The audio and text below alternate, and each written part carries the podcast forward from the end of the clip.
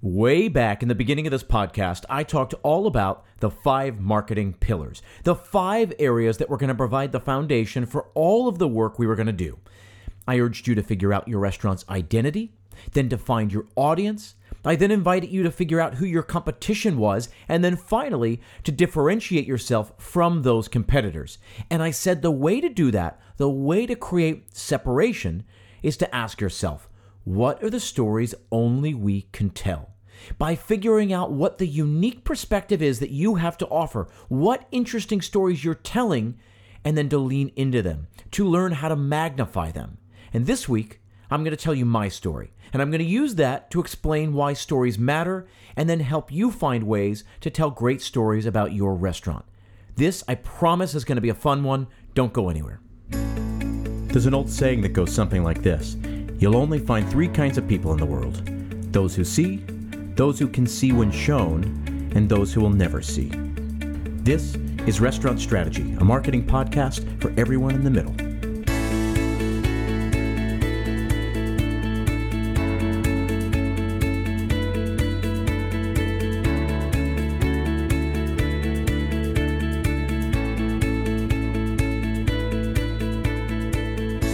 Hey everyone, welcome back. I want to thank you again for tuning in. My name is Chip Close, and of course, this is Restaurant Strategy, a weekly marketing podcast dedicated entirely to chefs and restaurant owners. Each week, I choose a different topic. We explore that topic, we pick it apart.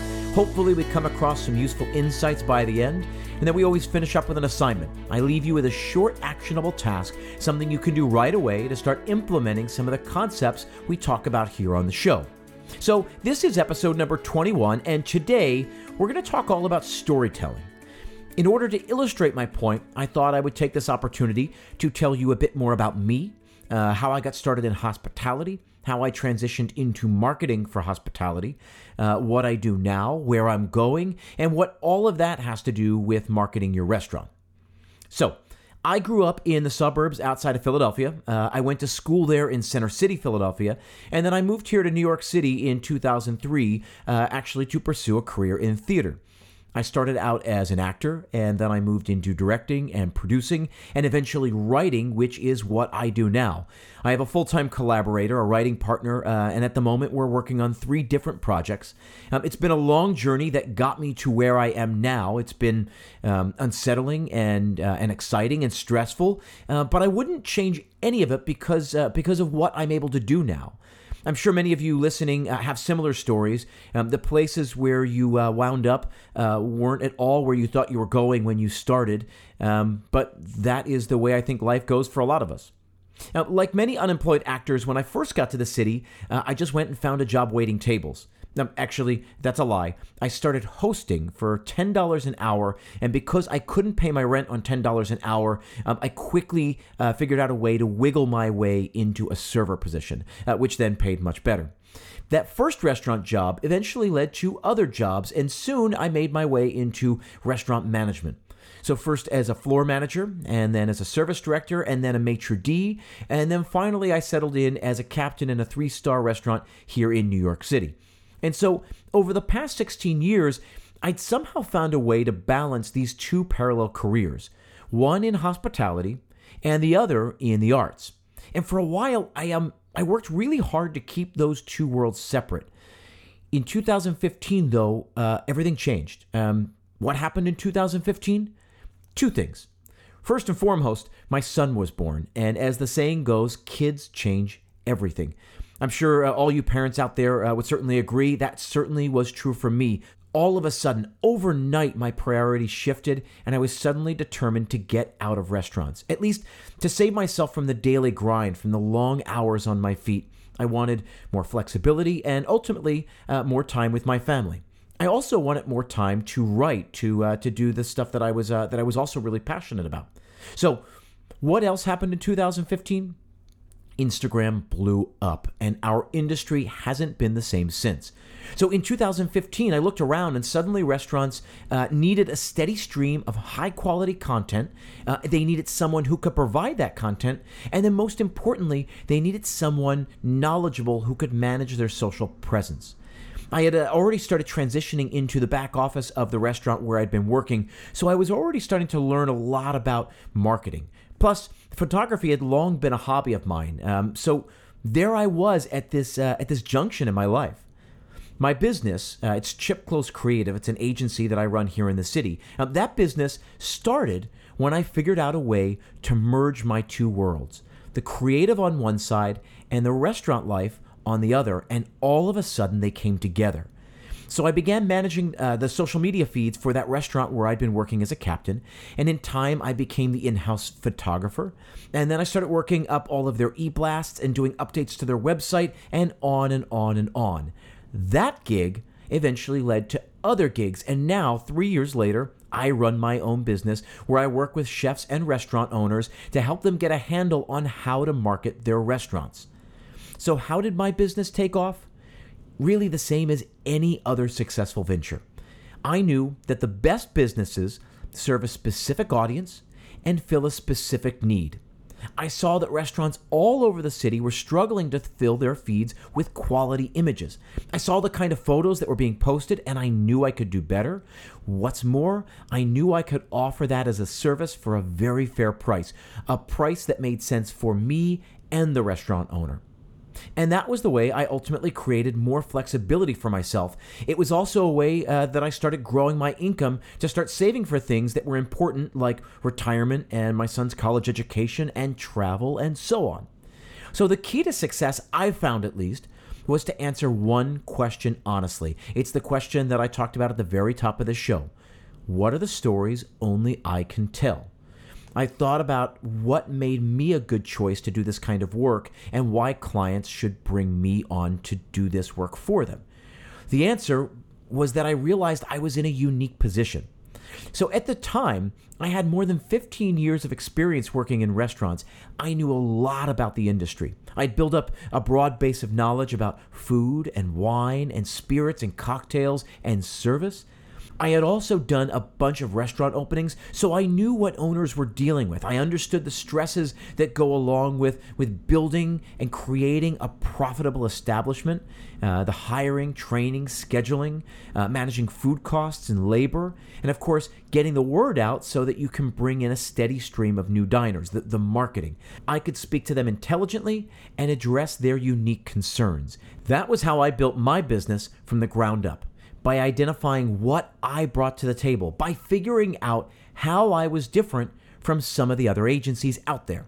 So, for one, I knew I was smaller. I could stay nimble and change course quickly if necessary. Since I was going to be the one doing all of the creative work, it meant that I wouldn't have to bring in a photographer, or a videographer, or a graphic designer, or a copywriter, since these were skills I already had. Um, I viewed my age as an asset, meaning I was old enough to remember the world before social media and smartphones, but still young enough to be proficient on the platforms. I knew that I brought all of that to the table. I also knew that the product that I was offering wasn't going to be for everyone. But I knew I didn't need a thousand clients or even a hundred. I just needed 10 to 15 steady clients and I'd be good. So I got specific and I made sure I was solving a specific problem for my audience. And for hundreds of years, I think that's been the model solve a problem and people will pay you for your solution. The same is true with restaurants, and so it goes all the way back to what we talked about in the early episodes. Identify your audience, meaning figure out who has a problem that needs solving, figure out a way to solve it, and determine why your solution is the best solution. It becomes about identifying your competition and finding ways to separate yourself from the competition. So, again, I'll use myself as an example. There are bigger agencies out there, more famous agencies, flashier agencies, ones with a fancy client list and so on, but they're also more expensive. And because they're bigger, each client may not get the same kind of uh, attention that a smaller agency like mine could give. So those were some differentiation points, and I tried my best to articulate those. I, I pointed them out to the prospective clients that I was meeting with when I pitched them on my services. So the key to all of this was storytelling. I just told you the story of how I started my own business. Uh, I told you uh, a little bit about why I think my agency is unique, why I'm passionate about it, and why I think the work that I do matters you have to do the same with your business. You can't just open up your restaurant and expect people to come flooding in. You need a plan you need to learn to tell good stories. Your restaurant has a story. The property, the neighborhood, the building, the brand, your restaurant has a story. Your people have a story. The owners, chef, servers, cooks, bussers, hosts, dishwashers, and of course your guests, the story of their lives and how this restaurant fits in with them. Your menu should have a story. Uh, the layout, the design, the dishes, the ingredients may even have a story. By identifying those stories, you're going to start figuring out your identity. Don't just open up another pizza place. Figure out how you will be different from the other pizza places out there. Find ways to separate yourself from the competition. For example, if you're opening a bakery, I would figure out what your thing is going to be. So, Dominique Ansel is known for the cronut.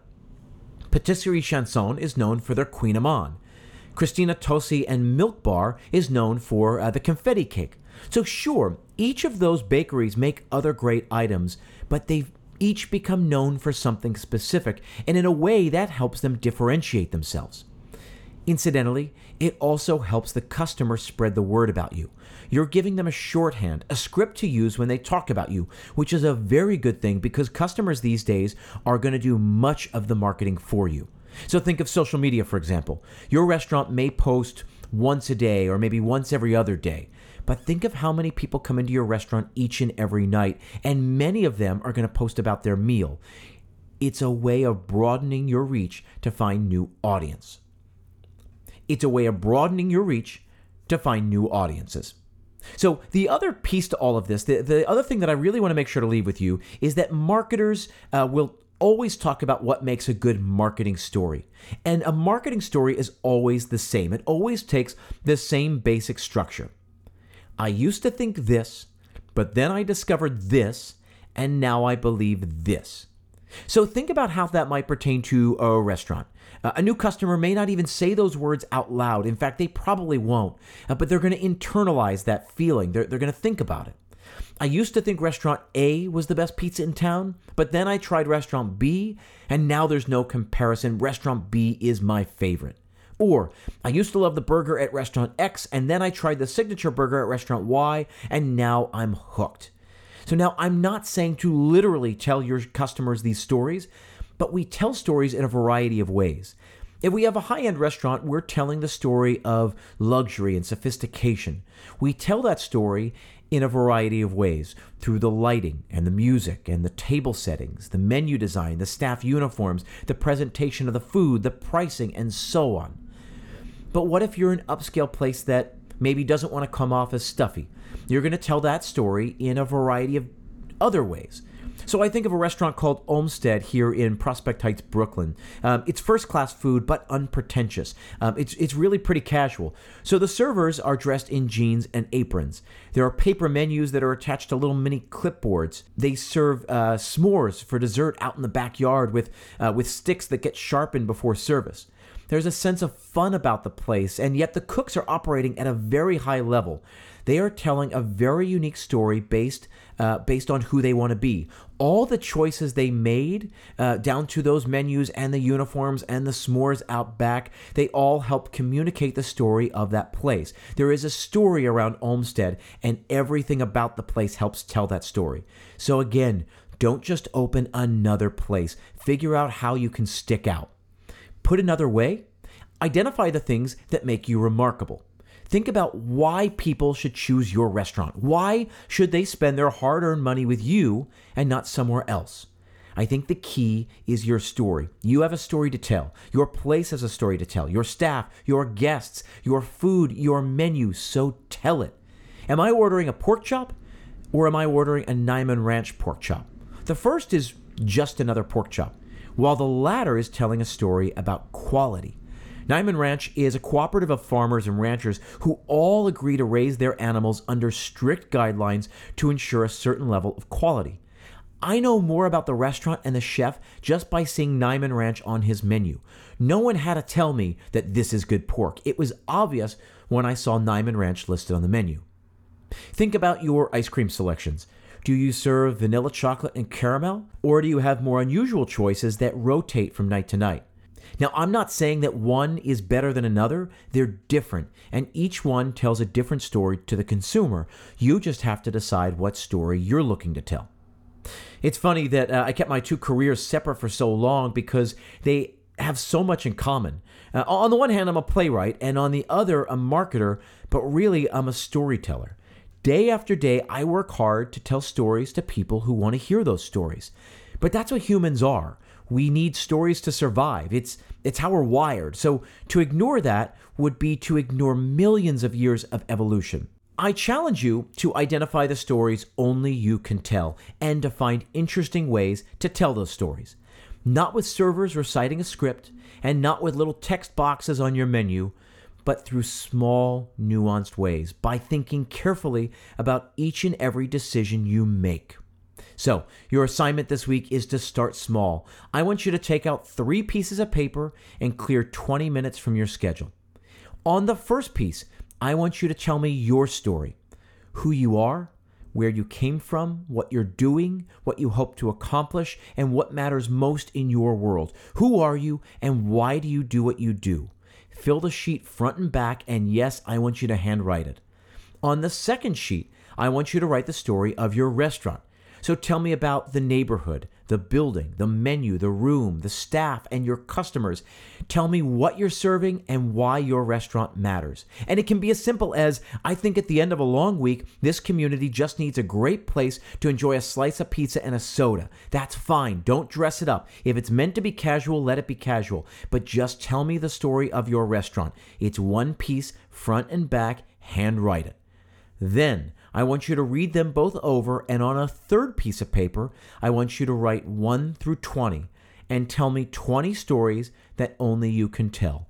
20 stories that only your restaurant can tell. What makes your place unique? What makes it remarkable? And why should anyone spend their hard earned money with you?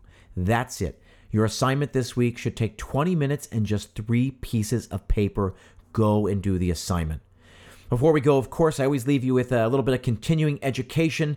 This week, I'm recommending a TED Talk uh, by a guy named Andrew Stanton. Uh, if you don't know him, he's a screenwriter and a director, probably best known for the work he's done on the Pixar films Toy Story, Finding Nemo, Monsters Inc., and WALL-E. Uh, a warning: there is some language in the lecture, so you may not want to listen while the while there are little ones around. Uh, but it's totally worth the 17 minutes of your life. Uh, it is Andrew Stanton. the The name of the uh, video is "The The clues to a Great Story." Uh, it's a TED Talk, and I'm linking to it in the show notes. Uh, go ahead and click there. as always, I appreciate you being here. My name is Chip Close. This is Restaurant Strategy. I will see you next time.